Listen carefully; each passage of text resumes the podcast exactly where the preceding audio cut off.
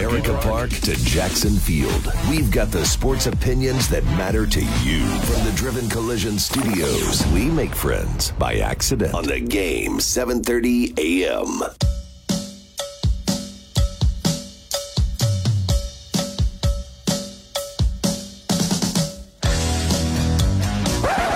The views and positions expressed in this program are those of the host and do not necessarily reflect the views and positions of the game 7:30 a.m.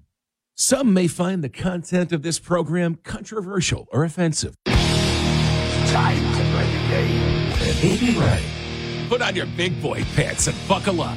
This isn't a safe space for weak takes or whining. You can say that this sports radio show is offensive minded. Call the show at 517 300 4263. Text or call us through the game 730 AM app. Message the game 730 AM on Facebook. Guess who's back? Back again. Beanie's back. Tell a friend.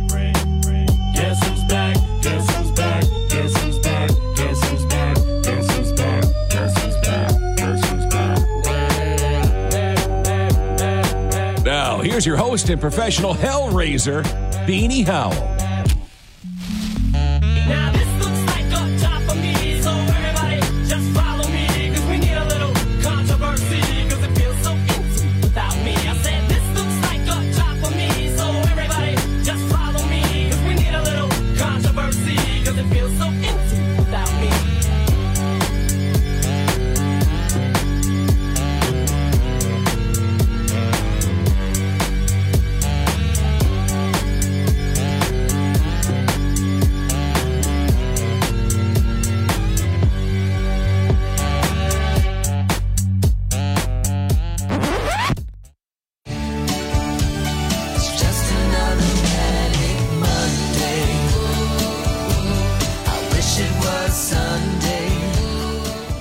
Welcome in. That's an appropriate tune for today.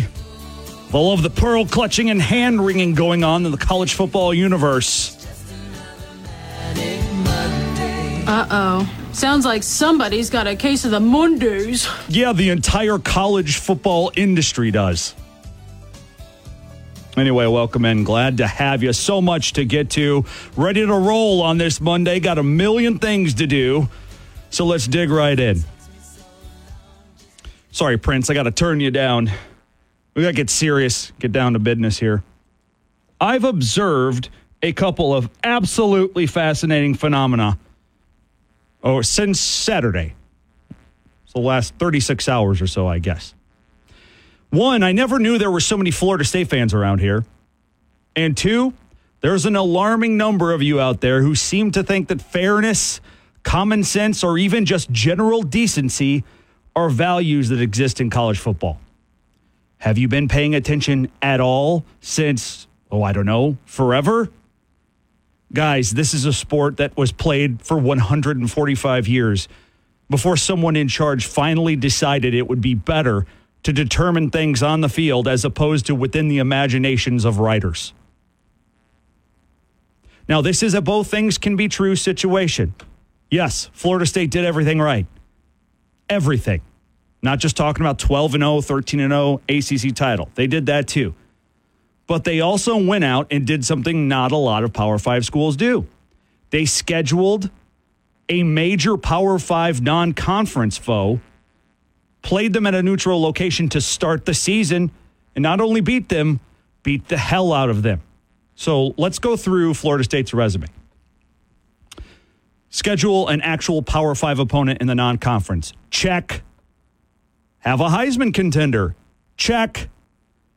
Get to 12 and 0. Check. Win conference title. Check. That's all true.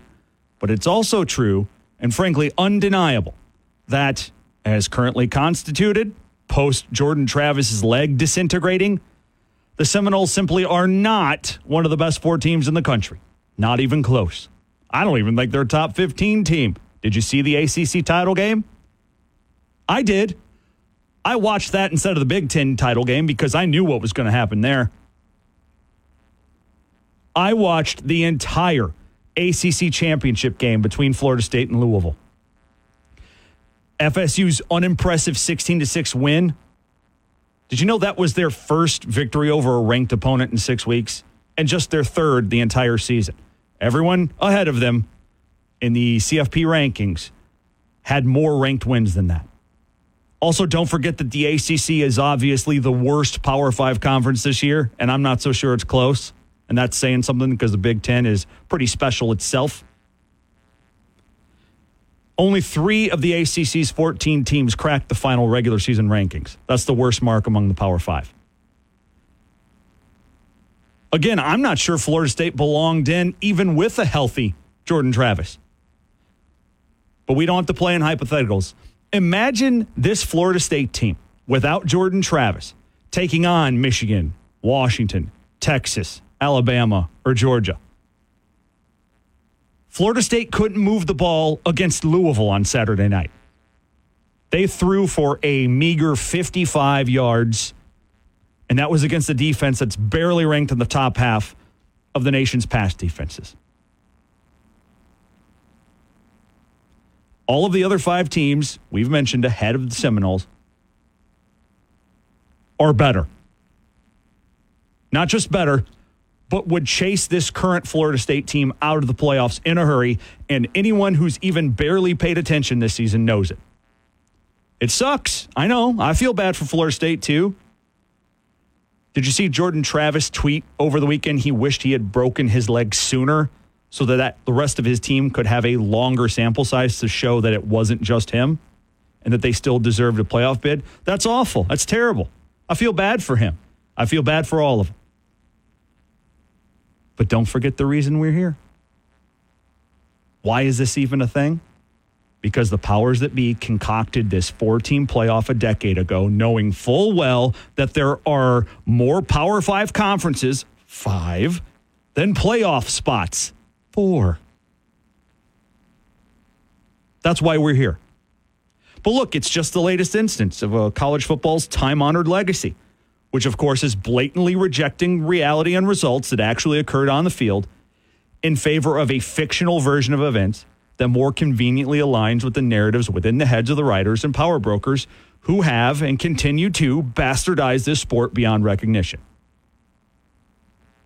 But there is good news. We don't have to worry about this going forward. Power Five conference champions will get auto bids starting next year when we go to 12. Now, conference championship games could be an endangered species, but that's another topic. Even so, with auto bid set up, you can still bet there will always be someone aggrieved.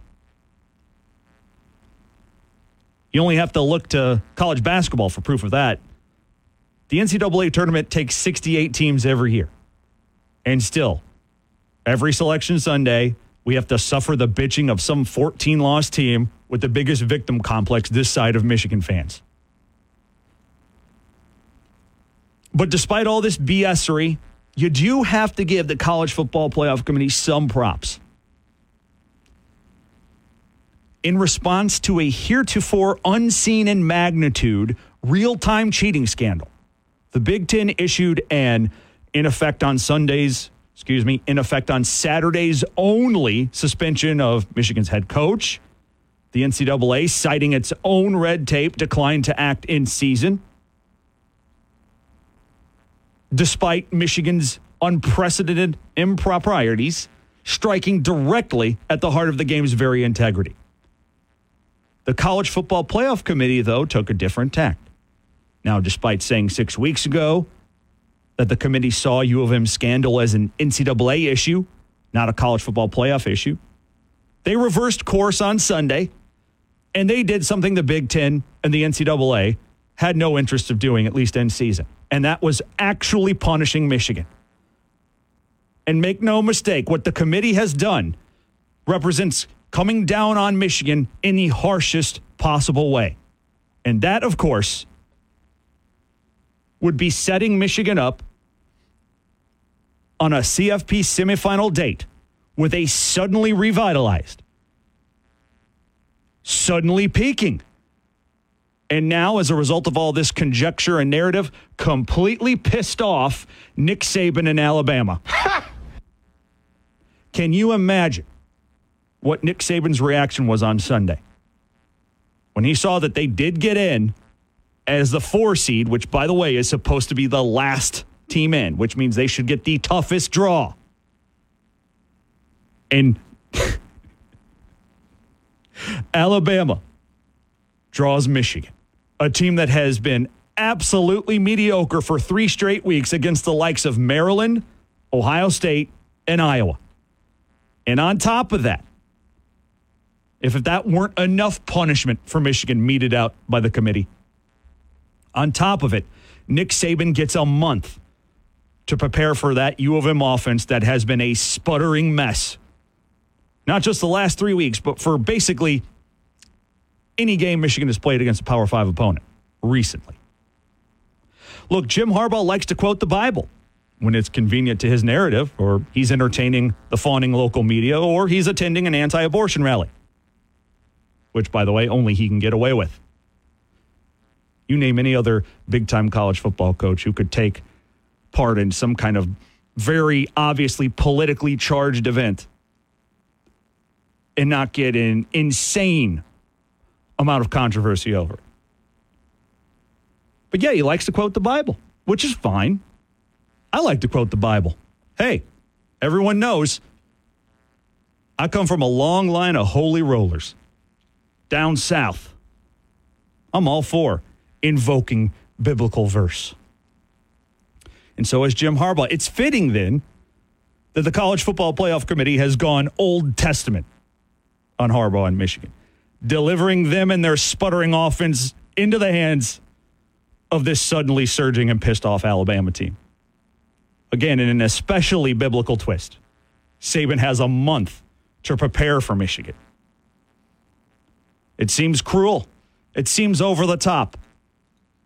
Like God flooding the world or turning Sodom and Gomorrah into ash and people who looked back into pillars of salt. Yeah. It is a it's a damning penalty. It really is. The first true repercussions Michigan has suffered for this unprecedented cheating scandal. Totally biblical. Now, Jim, you like to quote the Bible when it's convenient to you. You got to take your medicine. You just have to here. And I got to be honest, as I'm watching that playoff selection show yesterday, and I see that fourth and final spot filled in with that crimson and white, I could only think of one thing. Ezekiel 25, 17. The path of the righteous man is beset on all sides by the iniquities of the selfish and the tyranny of evil men. Blessed is he who, in the name of charity and goodwill, shepherds the weak through the valley of darkness. For he is truly his brother's keeper and the finder of lost children. And I will strike down upon thee with great vengeance and furious anger those who attempt to poison and destroy my brothers. And you will know my name is the Lord when I lay my vengeance upon thee. Now, I'm not a proselytizer, unlike virtually my entire family. Half from Tennessee, half from Arkansas. Long line of pastors and Sunday school teachers, including my dear old dad, who's probably listening right now. Maybe that makes me a bad Christian. But I'm not in the business of trying to convert people. I'm a flies with honey kind of guy, not vinegar. But listen, like the college football playoff committee did yesterday, I'm going to completely change course here because I'm reaching out all to, I'm reaching out to all of you on the other side of the radio who may not have found salvation. You know, you may be atheist or you may be like Dr. J, just plain unsure, agnostic, which of course is just a fancy way of saying you're an atheist without the balls to commit. But that's okay, whatever the case. If you're unsure of the nature of this reality and you wonder if there really is a higher power, I need you to lay your hands on the radio right now and think about what happened yesterday. Think about Michigan getting off scot clean for the last two months. The only actual penalty they endured was their head coach being sat down for four hours on three straight Saturdays when they totally didn't need it at them all. And that obviously proved true on the football field. They got away scot free, the biggest cheating scandal in an SOB long time. And it looked like they were going to continue to get away with it. And it looked like there really was no honor among thieves, as Dusty Rhodes and Steve Goff would say. And it looked like cheaters actually do prosper. But then, the one and only God, the living God, the God of Abraham, he used as his instrument, as he so often does, us. And he used the college football playoff committee to exact glorious vengeance. And if you're unsure about the existence of that one living God, well, I don't know what else you need to see. Do you see the light? Have you seen the light? And you will know my name is the Lord when I lay my vengeance upon thee. Now, I'll give Michigan some credit. They're putting on a brave face, but they know what's coming. As sure as I know that lake of fire is probably waiting for me. they know a lake of fire is coming up in four weeks. And it may not be bright orange or even blue flames, but it's going to be crimson. And it's going to hurt. It's going to burn away that sin. It's going to burn away that impropriety. It is going to make clean this filthy college football program. Just like God used the college football playoff committee as his instrument to exact this glorious vengeance, he will also use Nick Saban and his NFL laden Alabama Crimson Tide roster to purify Michigan football, to begin the purification process, and most importantly, to lay that Old Testament vengeance and justice upon them. And it is going to be glorious. I'll give them credit, though. Seriously, give Michigan credit. Putting on a brave face. Not easy to do when you know literally God is not on your side. But they're doing it. Jim Harbaugh yesterday, after the college football semifinal date Michigan has with Alabama was announced, quote, we're excited to face them. Blake Corum, quote, we're not going to go in there saying, oh, this is Alabama, a team that's one and one and one and one. No, we're that team. Mm. Well, as has been the case with Michigan football so much lately, their actions don't exactly line up with their words. What do I mean? Take a listen. This is sound courtesy of ESPN. This is from inside the massive, it looks like a hotel conference room in Indianapolis, I'm sure, where Michigan football, including the players, staff, looks like some families in there. And they're watching the college football playoff selection show yesterday morning. And you take a listen to the reaction of this crowd. These are the players, coaches, staff, and families of Michigan football. You take a listen to their reaction to finding out in real time that they're playing Alabama in this CFP semis. And you tell me if this sounds like a group of people that's excited.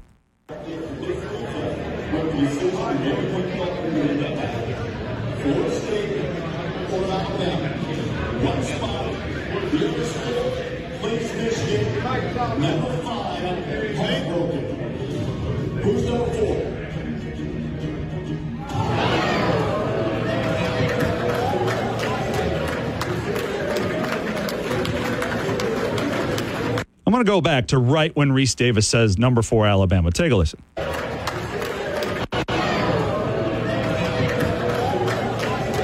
One more time, right when he says Alabama. Now, did that sound like a bunch of people that are excited? Because that's not what I heard. I heard an audible gasp from a group of people, a room full of guilty grifters realizing their jig is up and their uppance has inevitably come. That's what I heard. You hate to see it, but more than that, you love to see it. By the way, Blake Corum here again. Quote, we're not going to go in there saying, oh, this is Alabama, a team that's one and one and one and one. No, we're that team. Are you, though? Are you? Yeah. Um, last I checked, Nick Saban has six crystal footballs since your last half of one.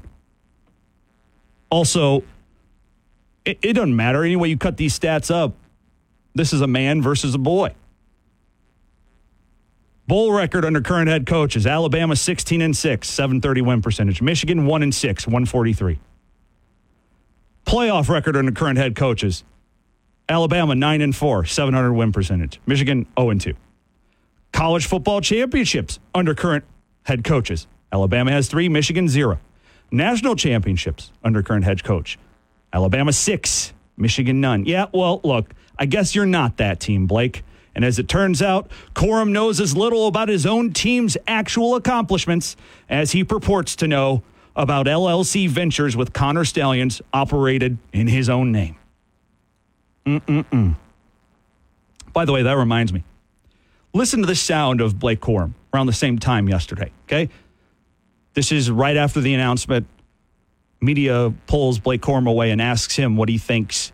What did you think right when you saw on the screen Alabama got that last spot, and that's your date in the CFP semis? Here's Blake Corum yesterday. Yes, man. I'm so thankful. Your first thought when Alabama popped on the screen, and that was the matchup. Hey, this is gonna be a good matchup. You know, first thought was, you know, I would hate to be Florida State. you know, go undefeated all season and not get in. You know, it sucks. But uh, Hate to be Florida State. Mm, feel so bad for them. Poor Florida State. What a shame. They were wronged in the wrongest of ways. To any Michigan fan listening, stop. I don't care if you actually went there or if you're Walmart Wolverine, whatever, you're an outright cultist. Anyone who wears maize and blue, if you can hear my voice right now, stop. Stop pretending that you all of a sudden are taking up the cause of the meek and disenfranchised.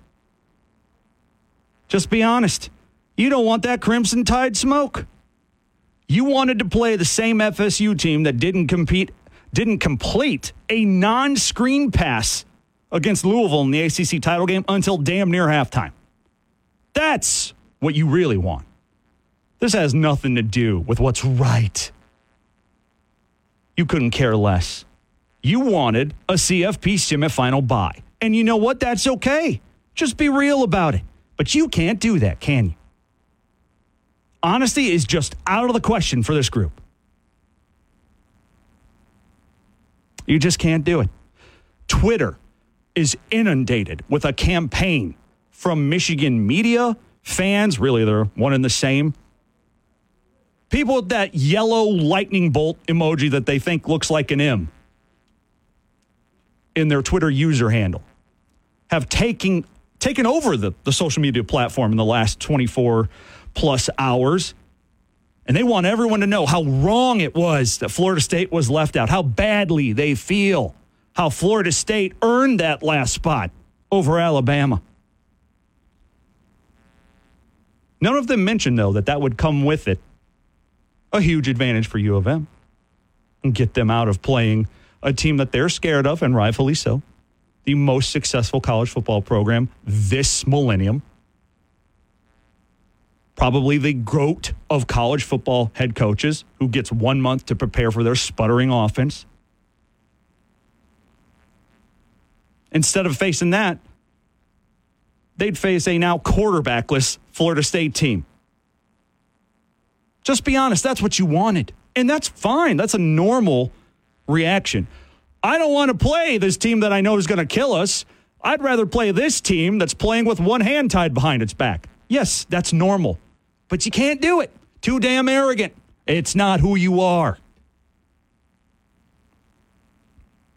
And that brings me to my last point. I believe there are some people out there who are genuinely troubled by the playoff committee's actions here. I believe that. I know some of you are having a hard time with it. Some of you are apoplectic. Some of you can't stomach it. Some of you are disgusted to the point where you're thinking about just quitting college football. Look, I got no beef with that. I understand. Now, I think you're a little naive if you didn't if you didn't think this was coming. I, I think you're a little naive if you didn't know this is kind of the modus operandi of college football for ever, 150 years or whatever it is.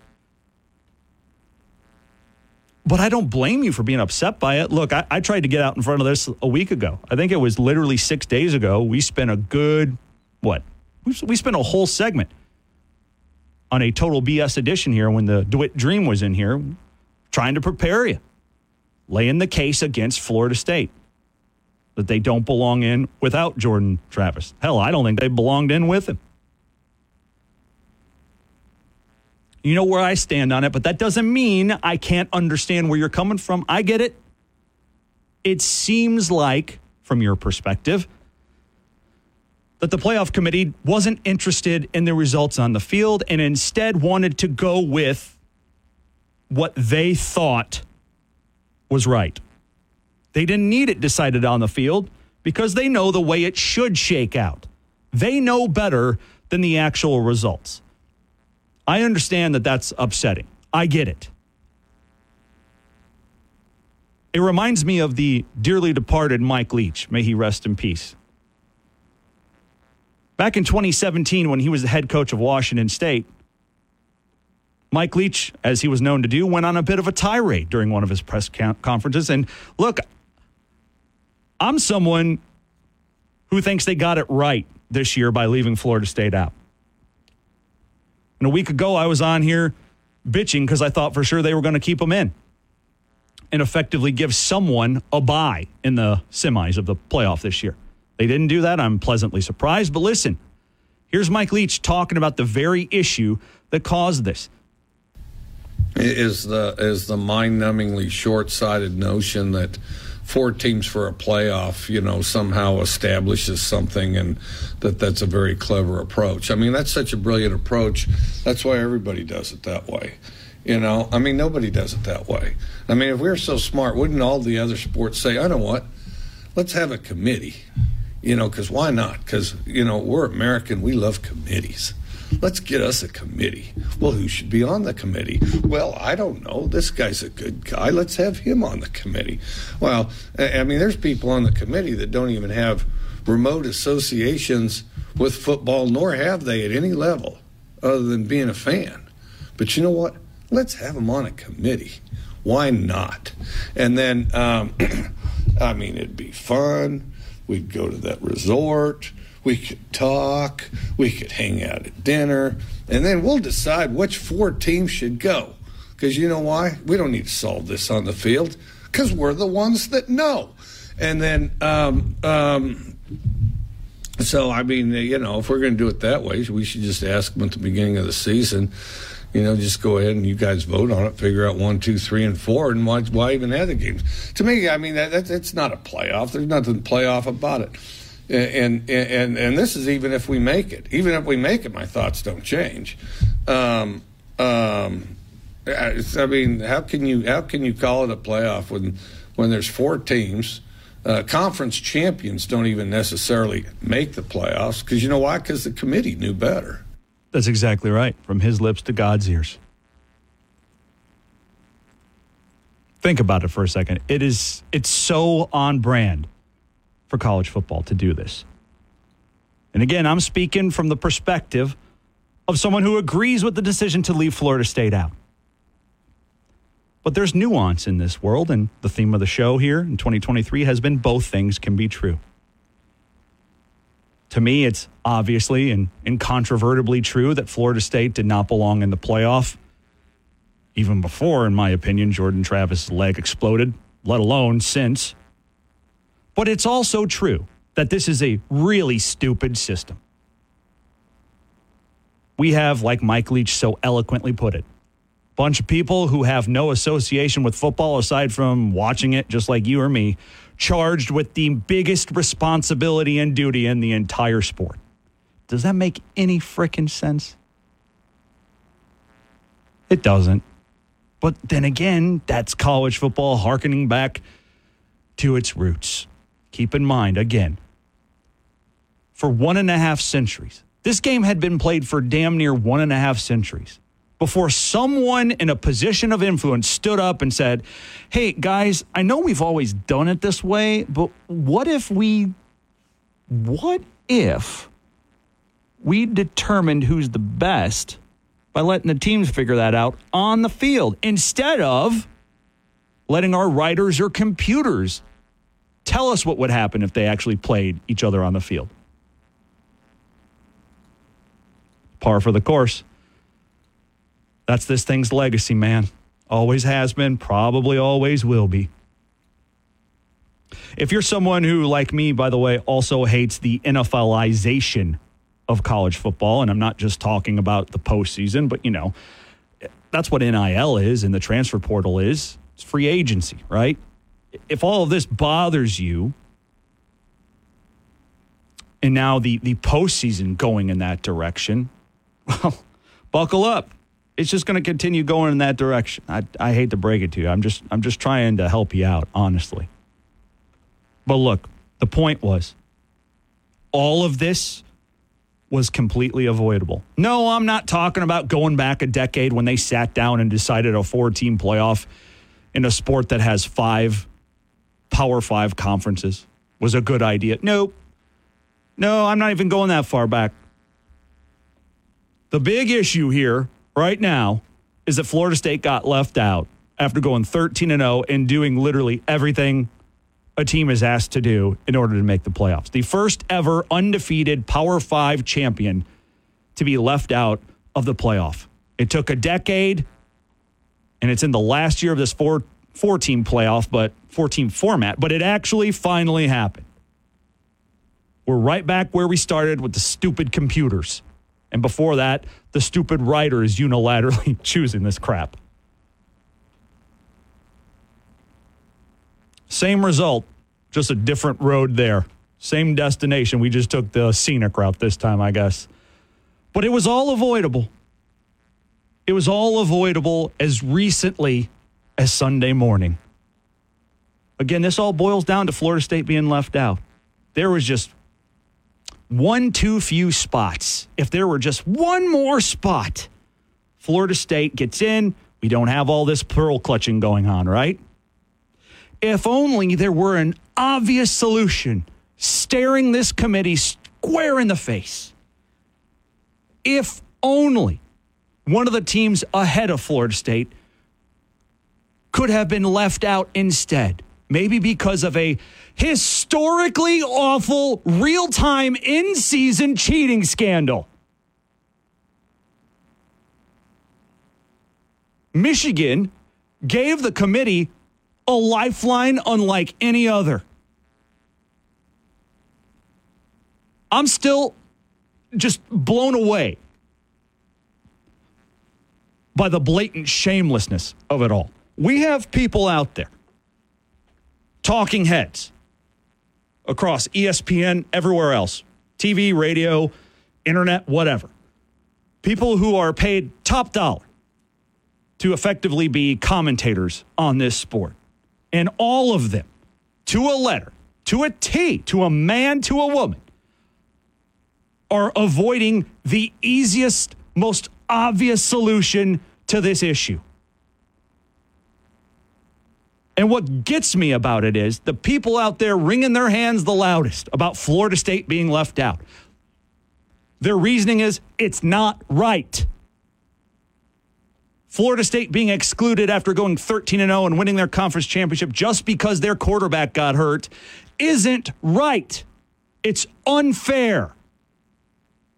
Kind of like a team cheating unfettered for two and a half freaking seasons and still being allowed to compete in the postseason that year. There was a slam dunk here. Let me get my sports analogies aligned. There was a 90 yard touchdown bomb wide open to just be hauled in real easily. But they didn't have the courage of their convictions to do it. Instead, they'd rather create all this firestorm over Florida State. I hope the reason wasn't that they were afraid of the backlash from U of M, because you get that anyway. over the Florida State thing. The difference is if the committee had just left Michigan out because of the cheating, the backlash you would have gotten over that would have been just from Michigan fans, just from the cult, which you're going to get anyway when you do anything less than completely kowtow to them. But with this Florida State thing, you got the whole damn country on your back. Every fan base outside of, you know, the four who benefited from it and then Florida State's rivals. Every other fan base is pissed off about this. What I'm pissed off about is the people clamoring the loudest and criticizing this move the loudest are invoking integrity as to why this is such a calamity, why this is so unthinkable and unconscionable to leave Florida State out. Are you kidding me? There's a team in the field sitting at number one who's basically been the KGB of college football for three seasons in a row, and no one is saying a thing. Elephant in the room? More like communist apparatchik in the room.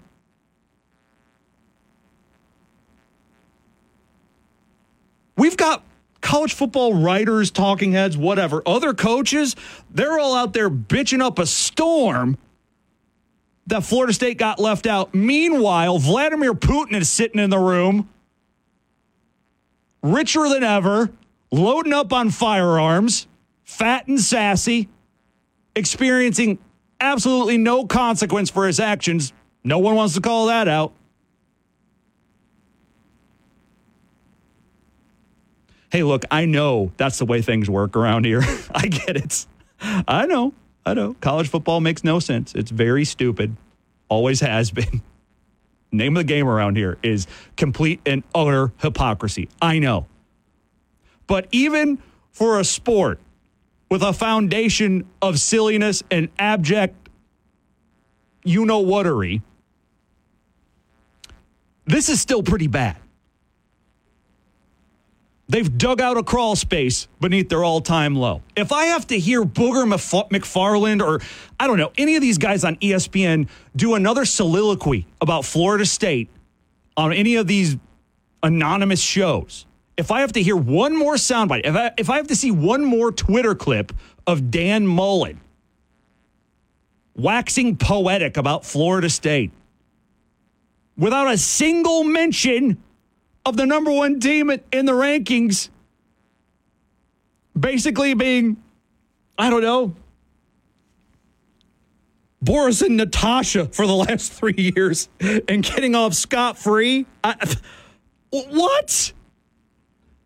You can't have one without the other if you're serious. If this is really about integrity, if this is really about doing what's right, then when you're bitching about Florida State getting screwed over, and that's a fine opinion to have, it only is legitimate if you also bring up, you know, they should be in this field over Michigan, considering Florida State did everything they're supposed to do, including not cheating.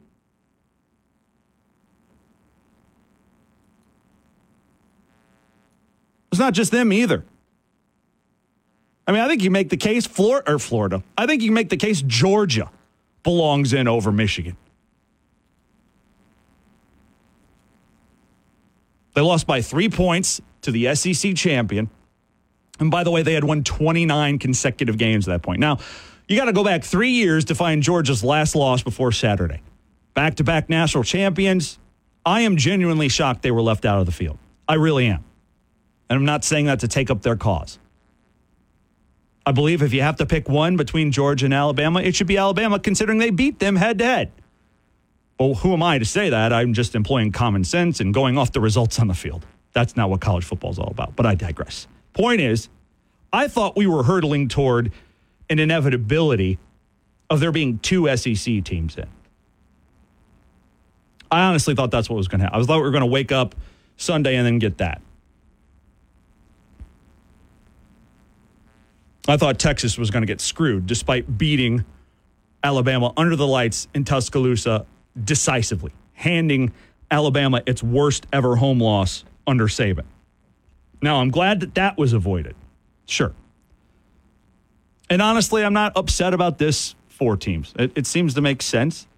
Again, I don't think it was ever realistic that Michigan was going to be held out of any postseason. It just, it just isn't realistic. It just wasn't on the table. Should it have been? I just find it interesting that everyone's so devastated and so seriously concerned about the values at the heart of college football because of the committee's decision to leave Florida State out. Not a one of them has either the balls or the brains or a combination of both to point out, hey, you know what? They probably deserved a shot before Michigan, considering they haven't been cheating balls to the wall for three years. Hey, you know, Florida State didn't get caught with one of their assistants in a Groucho Marx mask on Florida's sideline when Florida was playing some unknown Southern Group of Five school. Hey, you know, Florida State probably deserves a shot over Michigan considering their coach was not suspended twice in season for two different cheating scandals. But hey, who am I? I'm just applying common sense to college football.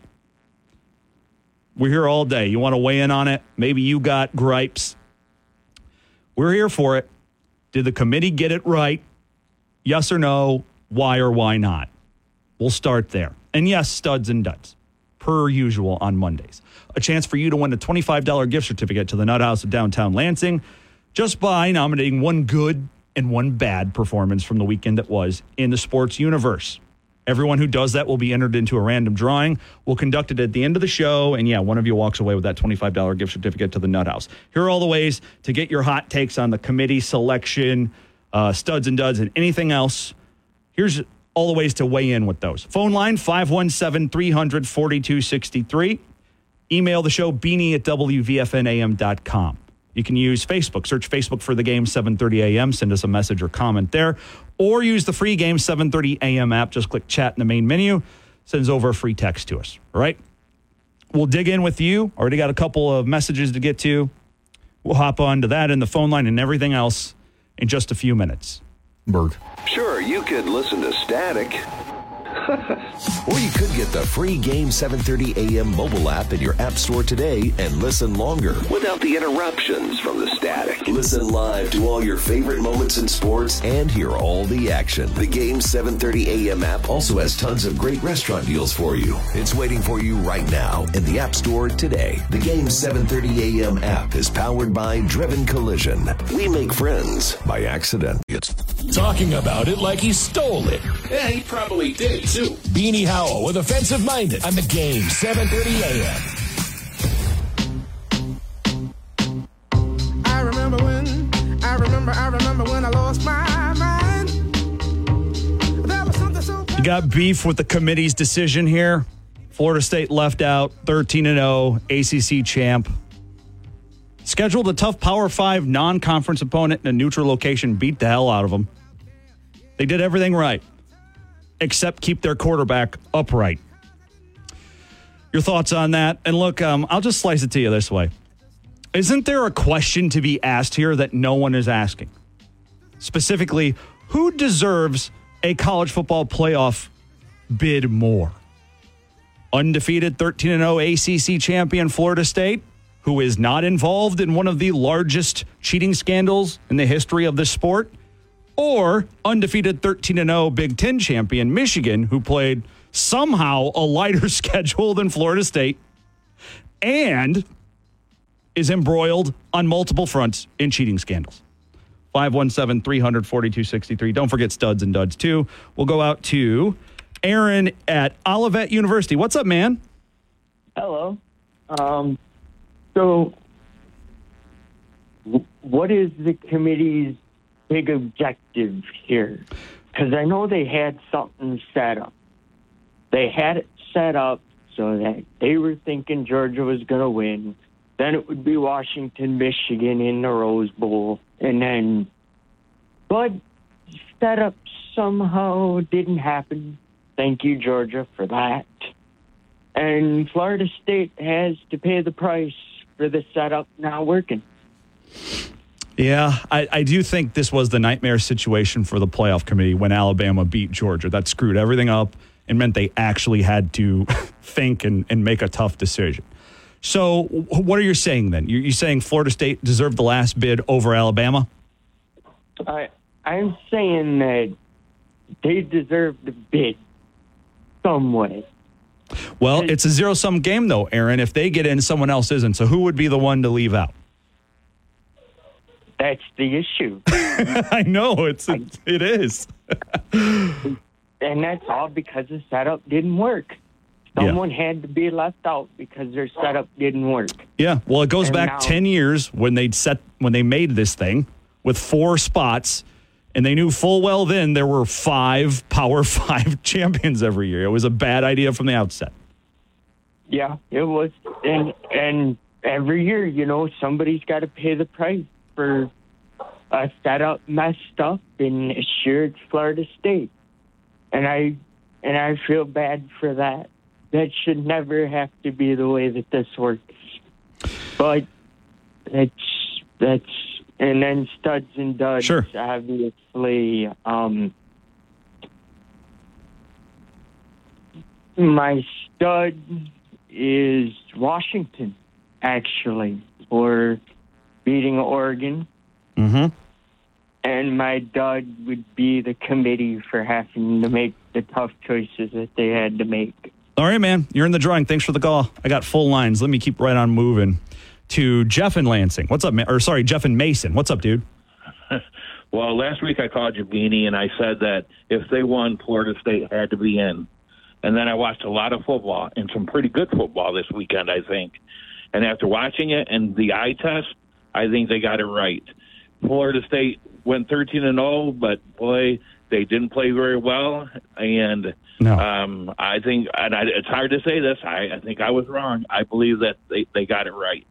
Well, good for you, man. I mean, I was totally wrong. I thought Oregon and Georgia would both win pretty handily, and then they both get upset.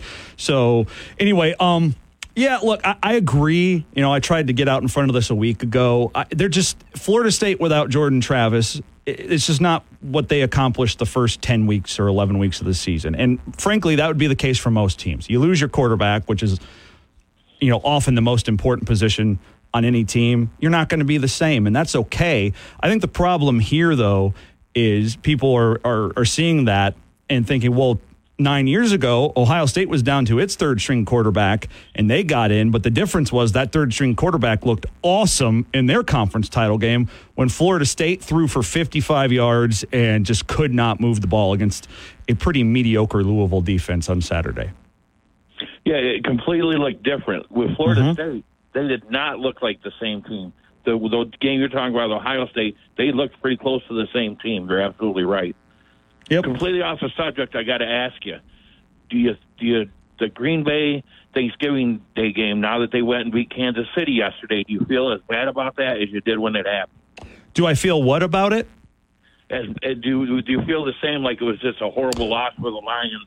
Gotcha. Now the Green Bay's now gone to beat another pretty good team. Yes. Here's what. Maybe maybe it's getting a little bit better in my estimation that loss for the Lions, but look, I just are the are the Packers getting better? Yes, but only by virtue of they're super young team and had nowhere to go but up after losing those four in a row when they dropped to three and six or whatever it was. So so yeah, I mean they are better. They're getting better. Love certainly making better decisions now, but I'm telling you, it all comes down to their offensive line is giving him more time so he can process a little bit better.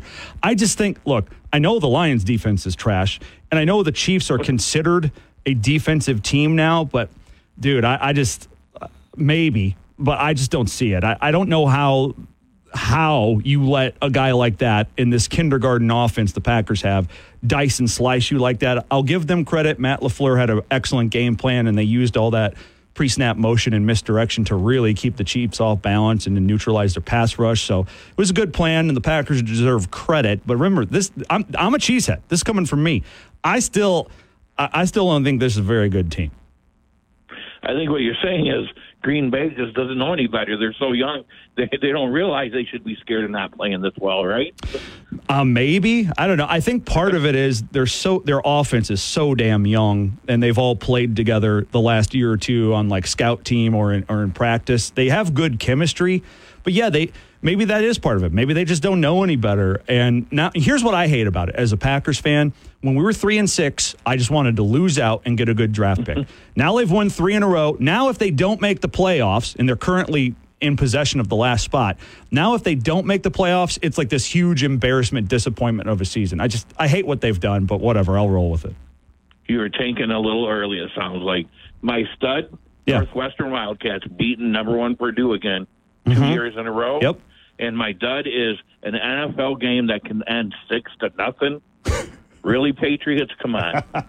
yeah. Every week they get somehow worse. And, and thanks for the call, Jeff. You're in the drawing. I'll move right along to uh, JC and Lansing. Hi, man. Hey, how you doing? Hey, the reason I listen to you is because you're not scared to take things on and say what you think, and you're bold about it, and that's why I love you.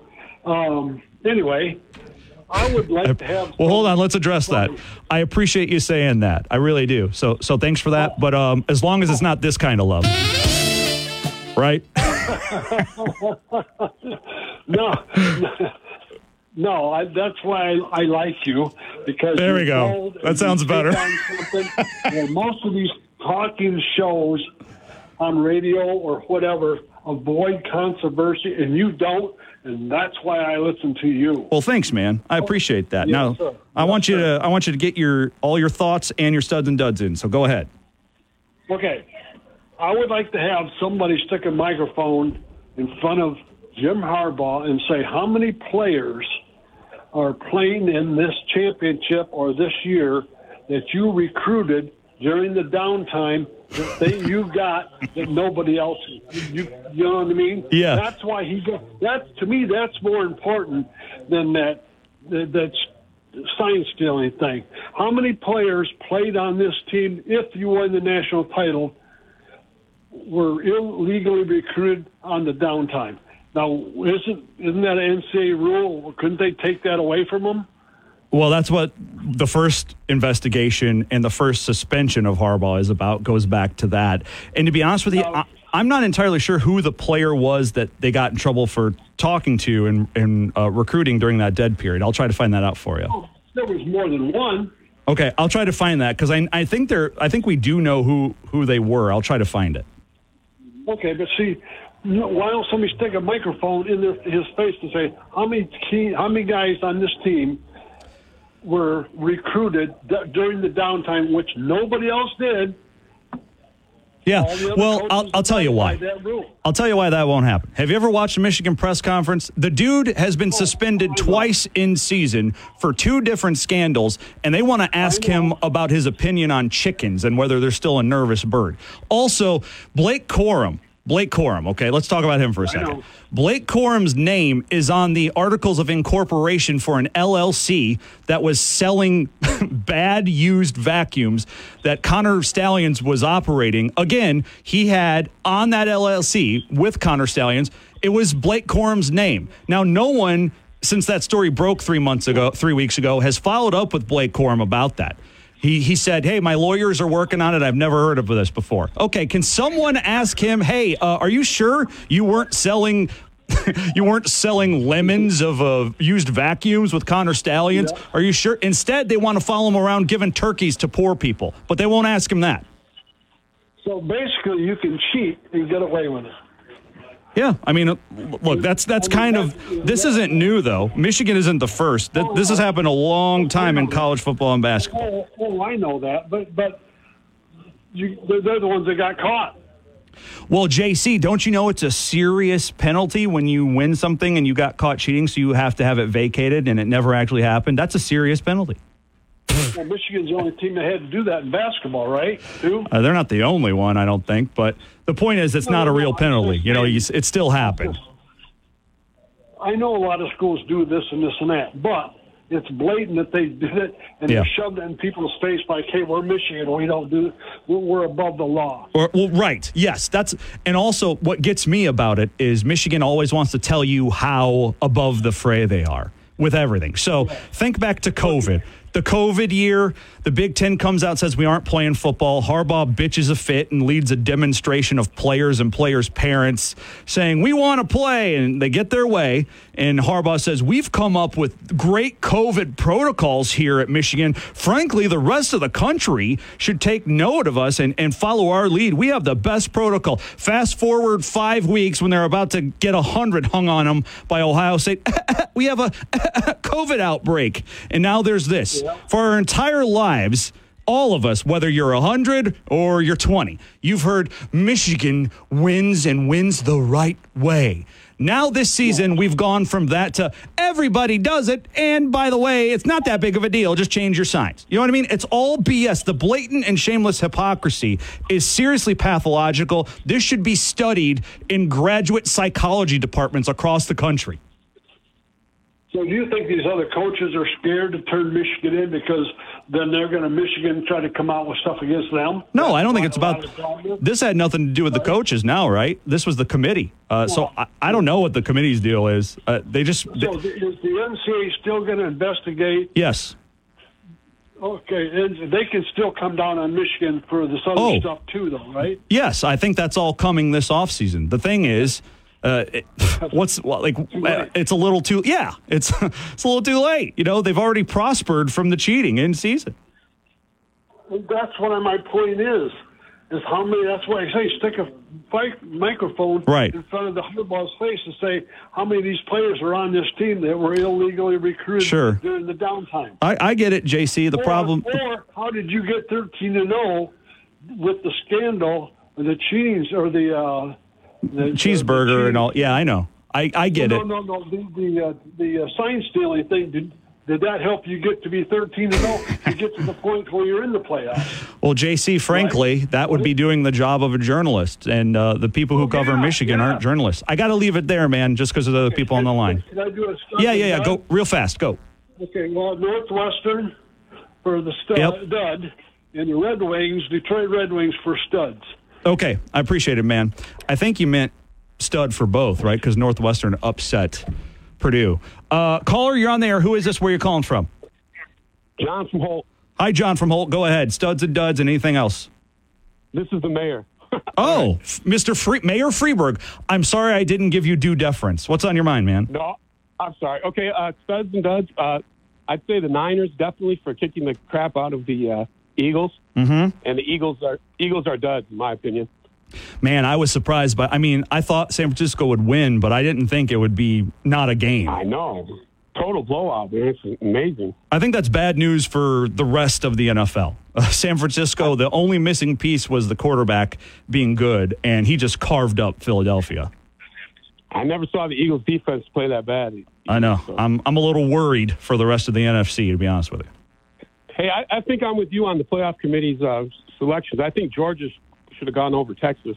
I think Georgia's a better team than Texas. Oh, okay. I mean, there's there's a pr- there's a problem with any of them, right? Like, so the issue is Alabama beat Georgia and Texas beat Alabama. Plus, Georgia didn't win their conference. Alabama and Texas both did. Uh, I I know it's like impossible to make everyone happy, right? But I think 30 straight wins before a loss is, should count for something. It should. I, I'm honestly surprised. I thought for sure we were going to get two SEC teams in. That's what I thought was going to I happen. too. Yeah, I, thought I thought we would get in some order Michigan, Washington, and Bama and Georgia. That's what I thought we were headed for. Hey, so are you handing the Niners the Super Bowl right now, or if I have to, yeah, I would give it to them. If I have to pick right now, yeah, that's what I would do too? Definitely. yeah. They Do you, the most. do you have studs and duds before I get off the line with you? Oh yeah, the studs, like I said, was the uh, 49ers. And the Oh, that's right. You're Eagles. sorry, man. You already gave it to me. Uh, anything else No, that's before I all right. before I move on? No, it's good to talk to you again. Have a great day. Likewise, man. Appreciate it. I know you've been uh, emailing in and messaging in. Feel free to call. I appreciate it. The mayor of Holt. Wow. What a distinction. We have such movers and shakers on the show. One last call. Appreciate it, John. One last call before we get out. Caller, you're on the air. Who you call? Who are you and where are you calling from? Yeah, this is Ray from Holt. Hey, man. What you got? You got studs and duds? Yeah, my stud is Detroit Lions after getting up 21 to nothing and then letting the team back in and winning the game anyways and the quarterback Goff playing so well when he needed to at the end of the game. I thought a little bit of their offense was uh, they kind of played not to lose after they got that lead, and that's not the way that team is. But I did put them down as a stud, and I put the dud as being the committee. Yeah. Who, uh, you know, Florida State basically 13 and 0. They get left out, and they say, "Well, it's because your quarterback is hurt, and you're on a third string." Well, they still were 13 and 0 with their third string quarterback, which is pretty amazing to see them go that far. And I think that they, um, I mean, because they, uh, you know, Texas beat Alabama at one time, they said, well, you know, second game of the year. Well, I think Alabama was a different team the second game of the year, and I think if they played now, Alabama would probably kill them. But we'll see. Well, hang on. We might get that. We might get a national championship game rematch, which I suspect is part of the calculus here. Could you imagine if we get Alabama and Texas for the national championship this game or this year? I mean, that that'll be a dream come true for all of the powers that be. Yeah, that would be real interesting, and that would be something because Michigan not waiting, making it after all this cheating stuff, and they're saying they're the number one team. Well, now they can prove it. They can beat Alabama. Sure. They can prove that they're that good. If they don't beat Alabama, then they just need to sit back and be quiet. And Harbaugh say nothing because Well, okay, Ray, listen, you're a very reasonable, level headed guy. You don't seem to get too high or too low. So I feel like you're the perfect foil to me. So I'm going to run an idea by you, and you tell me how you feel about it. Okay? You ready? uh-huh. There ain't no damn way Michigan's beating Alabama with that offense sputtering against the Big Ten teams they've sputtered against the last three weeks, and Nick Saban having a month to prepare for them. Yeah, I I agree with you. I think Saban is such a good coach, and he's been such a good coach. And when he has that much time to prepare a team for another team, he just he doesn't usually lose. The only one he has lost Yeah. to is Georgia a few times. But beyond that, and you know, their players have really picked up their game. Their quarterback is playing really good now.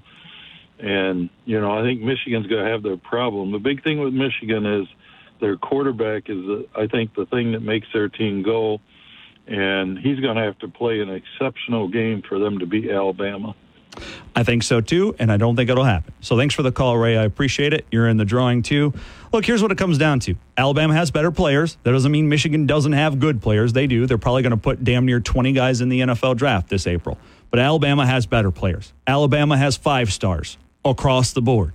Alabama has a better coach. In fact, he's the best coach, arguably, ever. And his track record suggests it's damn near impossible to beat him when he has a month to prepare for you, even if you have a high flying, dominant offense, which, let's check, does Michigan have that kind of offense? Yeah, you ain't what you've been the last couple of years. So, what's J.J. McCarthy, who, by the way, hasn't looked anything special through the air this year, what's it going to be like for J.J. McCarthy on third and 10 because Corum and Edwards don't pick anything up on first and second down? Yeah, I'll tell you, it's going to be tee off time on him. And if they couldn't keep him upright in Beaver Stadium, what's it going to be like with Alabama coming after him on third and long? I I just I think it has the potential potential to get real ugly. I'll be interested to see how that line changes as we get closer to the game. Back after these words. The Detroit Red Wings are back for another season on the Lansing Sports Network. shoots, he scores on a backhand. Lansing's Big Talker, 1240 WJIM. Never miss a game again, whether you're on the go or just like doing it the old fashioned way and sitting around the radio. Larkin scores from the right side goal line. Every face-off and every playoff can be heard on Lansing's exclusive home for Detroit Red Wings hockey. 1240 WJIM, Lansing's only home for hockey. Hope you stretched during that timeout. We're, back, for, more sports. It's the game, 7:30 a.m. Ugh, I think I pulled a hammy. WWVFN, East Lansing, a town square media station. The game, 7:30 a.m. Lansing's only sports station. Everything you need to power.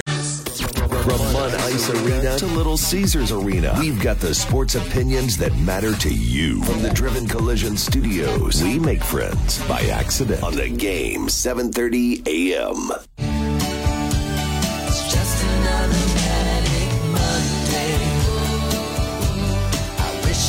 Sunday.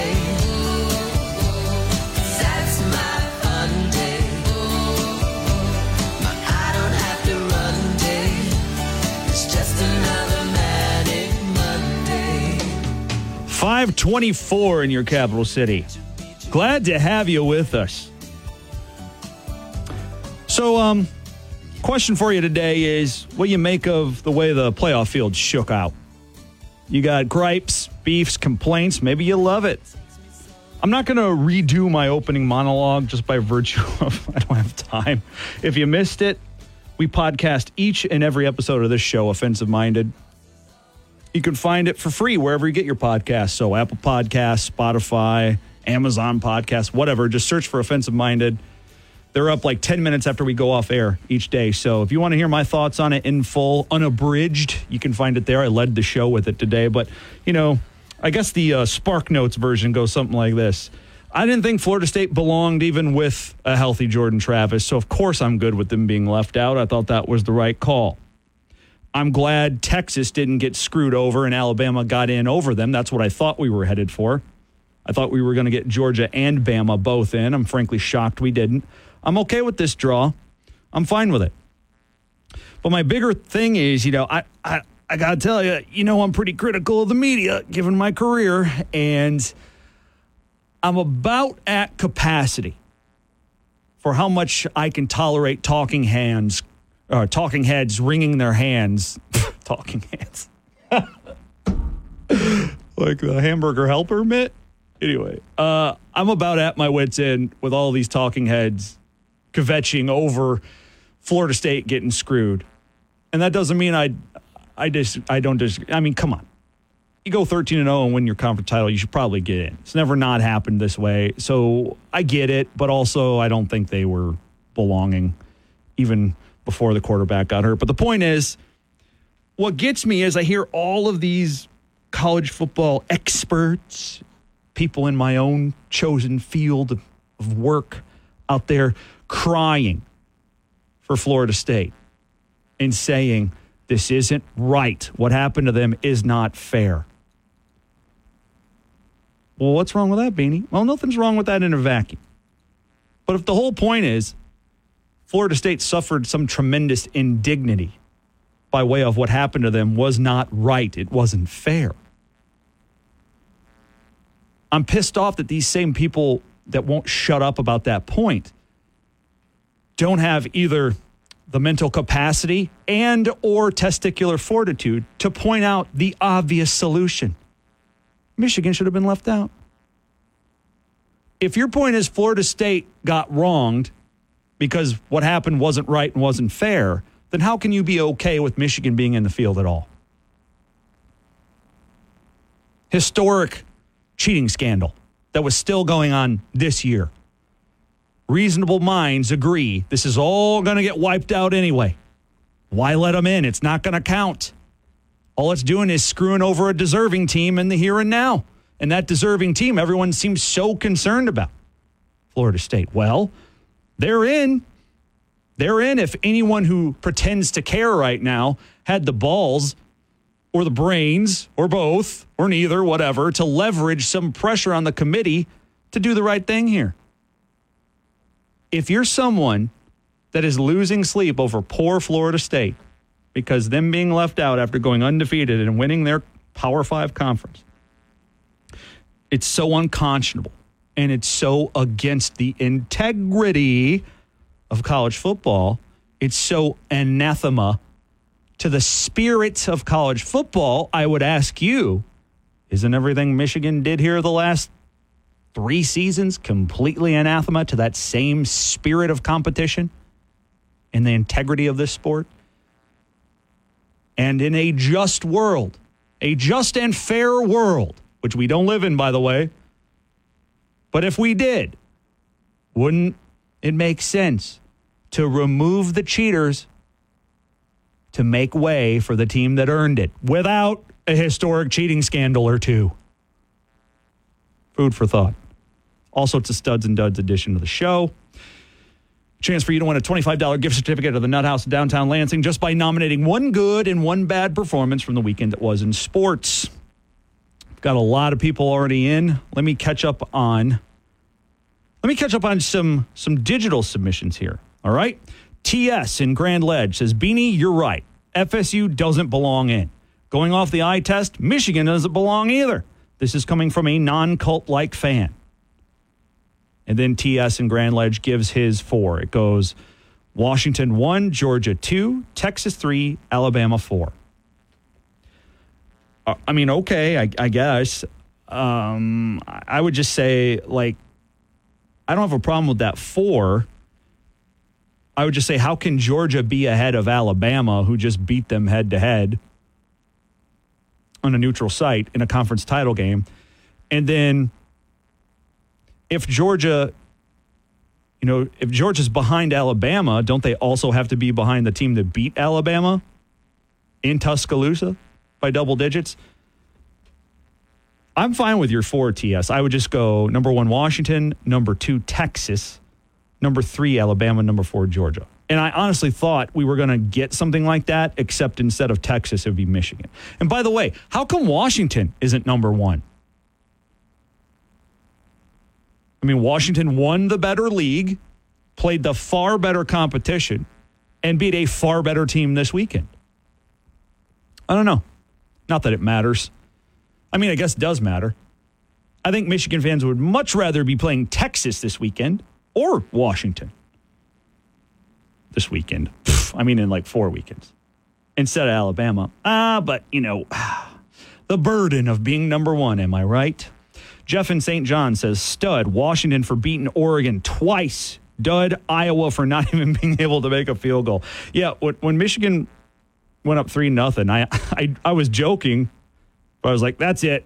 They've got enough to win. By the way, with Iowa, man, how can Iowa fans stomach this? It's the fakest 10 wins every year.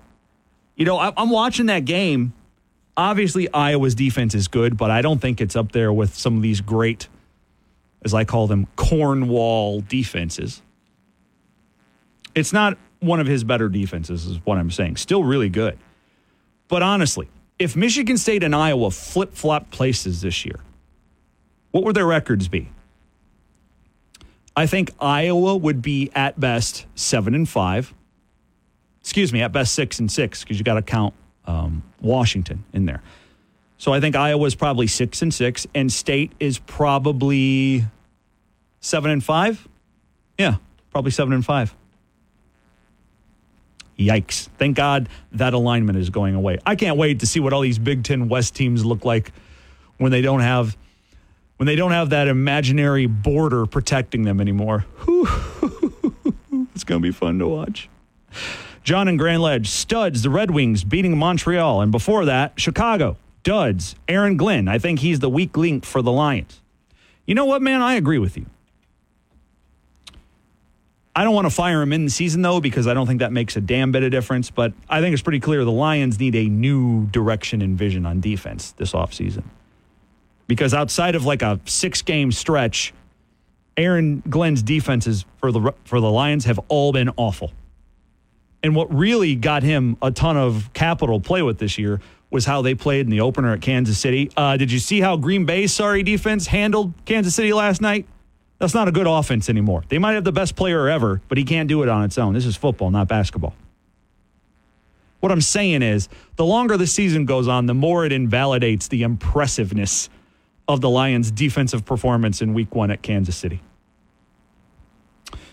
And then uh, Freeberg, the mayor of Holt, who's already been on the phone line today, says, Who won the bean counter contest? I had 63. well, your timing couldn't be more impeccable because it was 34 31 Washington.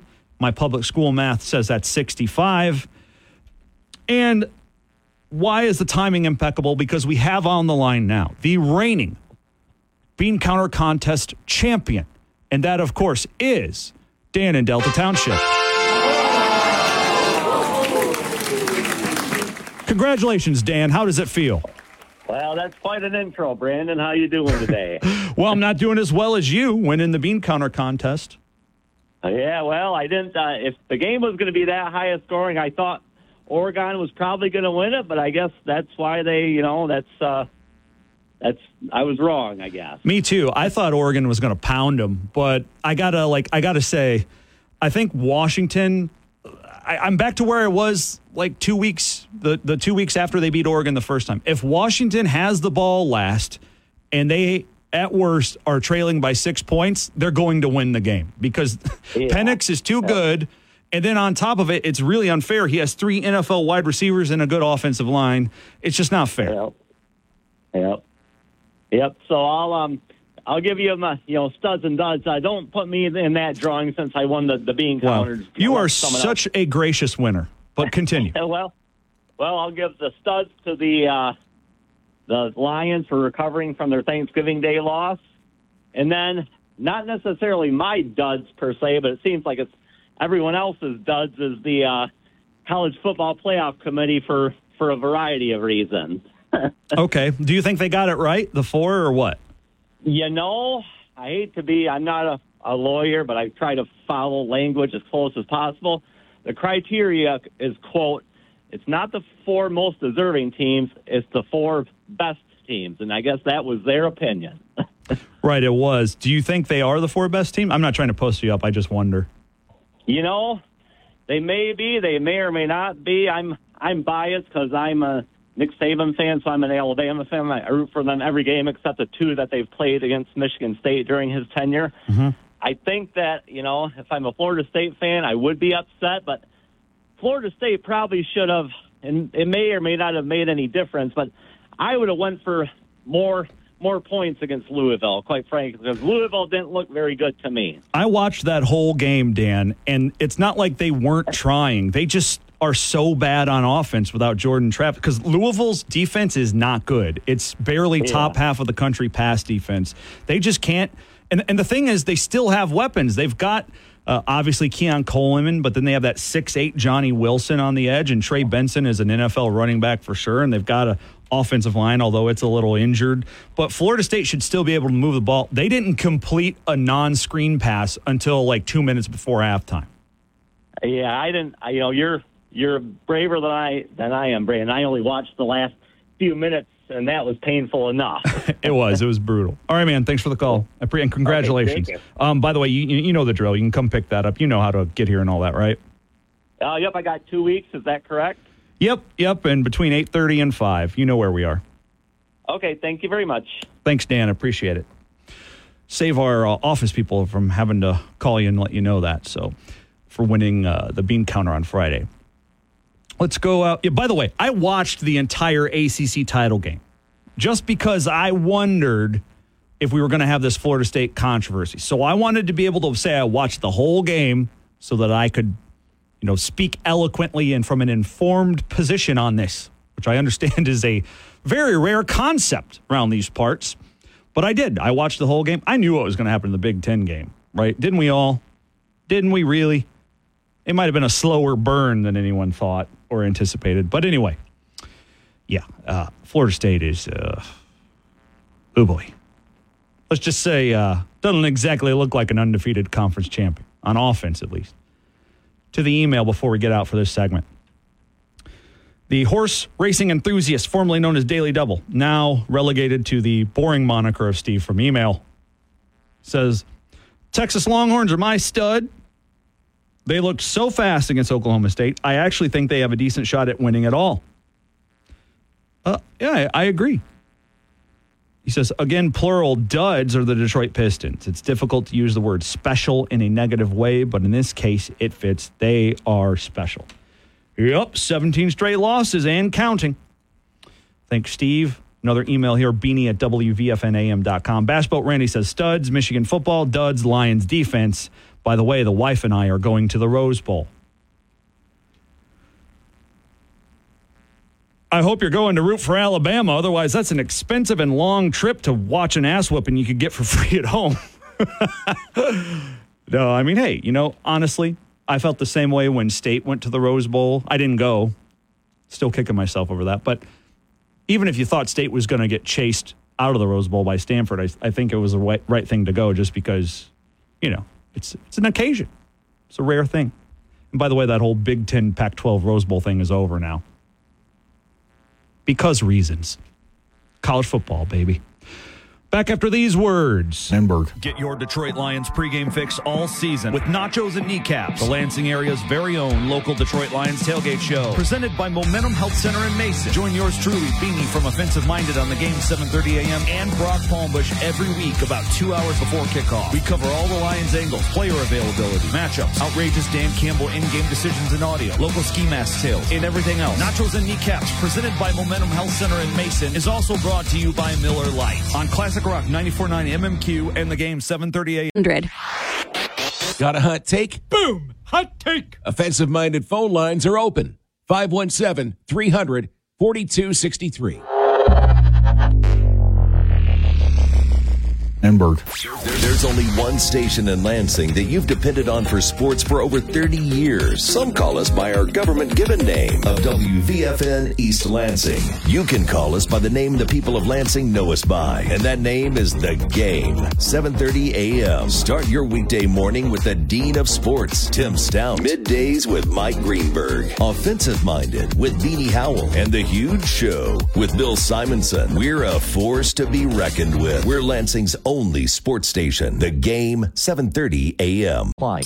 Sports, opinions, and you. The station Lansing turns to for sports. Turns to for sports. The Game, 7:30 a.m.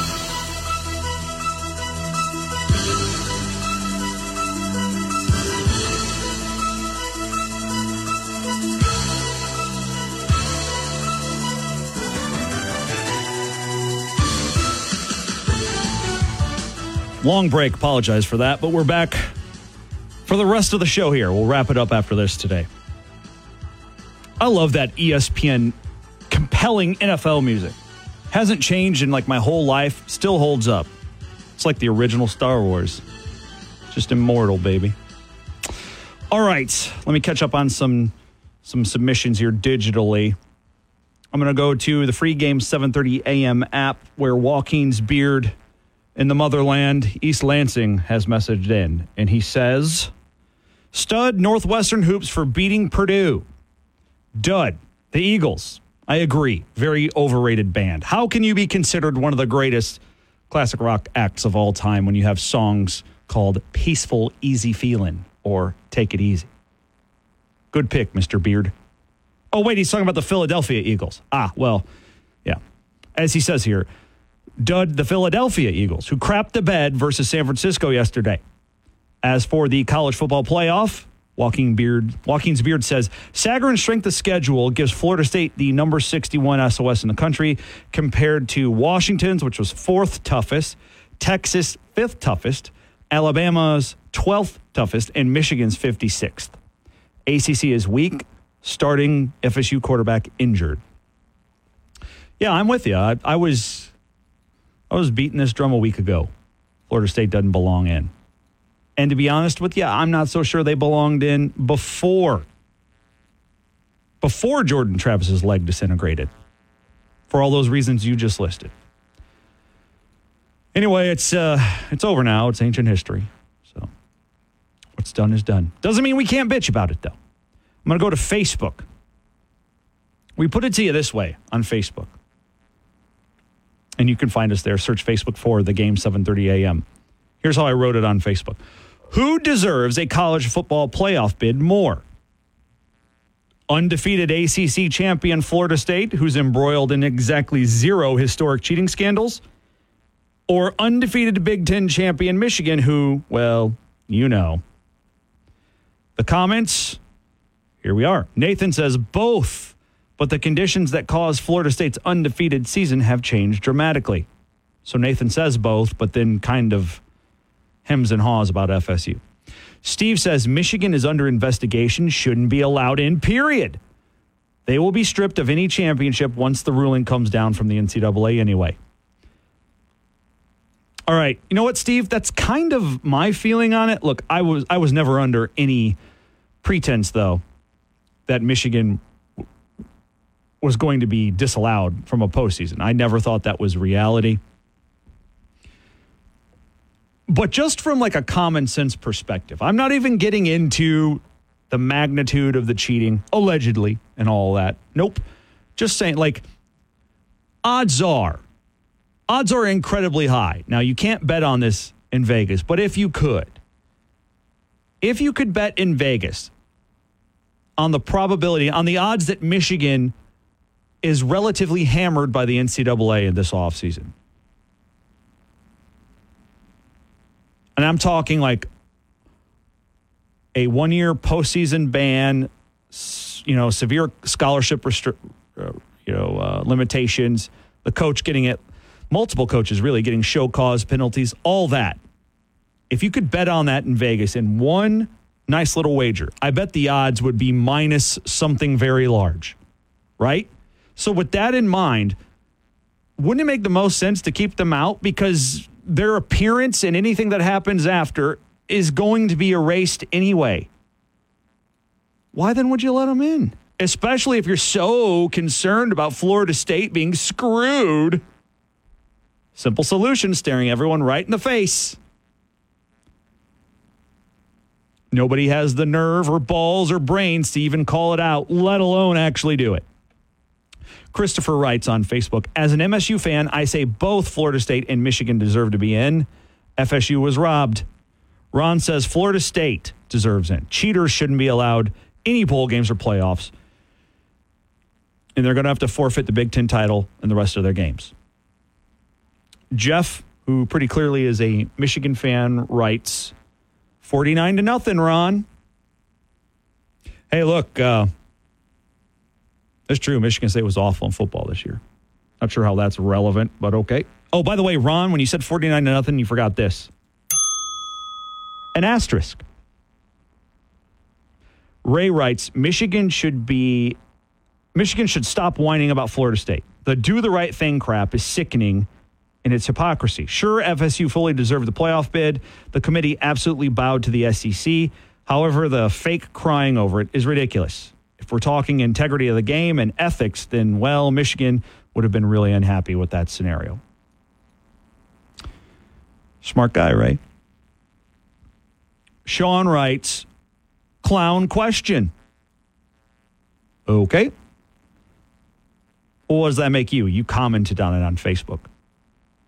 If it's such a, a clown question, does that not mean your response is a clown response, which would make you a clown, Sean? Why take the time to respond? I know why. You Walmart Wolverines are as addicted to me as you are the school with which you have no corporeal, tangible connection. Your obsession with me is almost as integral to your identity as a human being as the school that you have no connection to. Randy says, Ah, yes, all the greed has caught up to college sports, and now look at it. Pretty sad. Dave says, It's basketball season for you guys, and nobody's got it better than us. Go blue. Ooh, I don't know if you're going to be saying that here, especially in three weeks, and definitely this offseason. Stay tuned.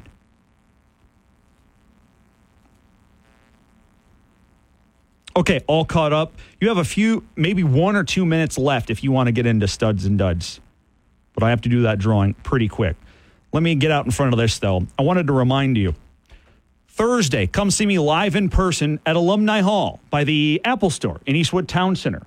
We'll be doing a live show, 4 to 6, and all night there, there's a 20% off holiday sale on everything in the store. Plus, it's a Toys for Tots uh, drop off point, so bring an unwrapped uh, a gift to help make some mid Michigan area child's Christmas morning special. You can do all of that in one stop, including coming out and seeing me, posting me up, bitching me out, whatever. 4 to 6 Thursday, Alumni Hall in Eastwood Town Center by the Apple Store. 517 342 63. Caller, who is it? and Where are you calling from? Uh, this is Larry. Larry, we got like 15 fan, seconds. but, Go uh, ahead. Yeah, I'm not a Michigan fan, but uh, I I'd like to listen to other things besides you whining about Michigan every single day. Let me ask you a Let's about the question then. Michigan- Let me ask you a question, and I'm going to let you talk, but I just got to get the question across. If all I ever do is whine about Michigan every day, why do you continue listening? Vic- and why? Oh, you can't swear, man. Ah, Larry. Oh man, it was about to get good.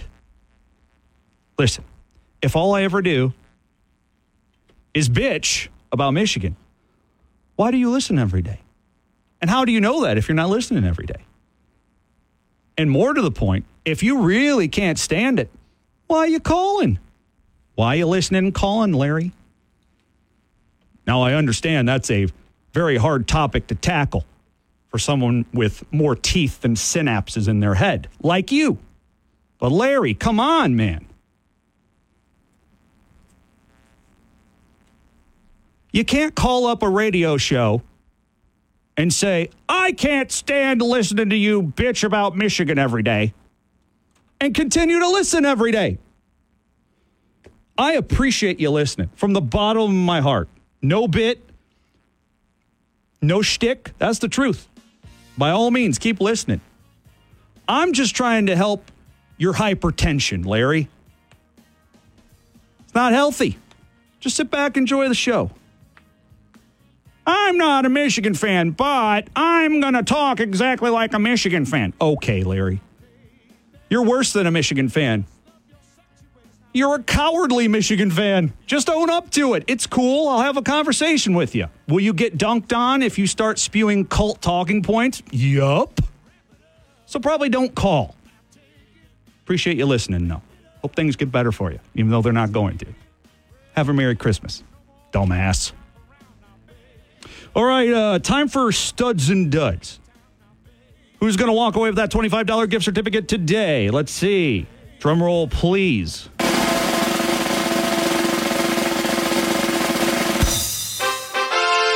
That would be Jeff and Mason. Thanks for playing, Jeff.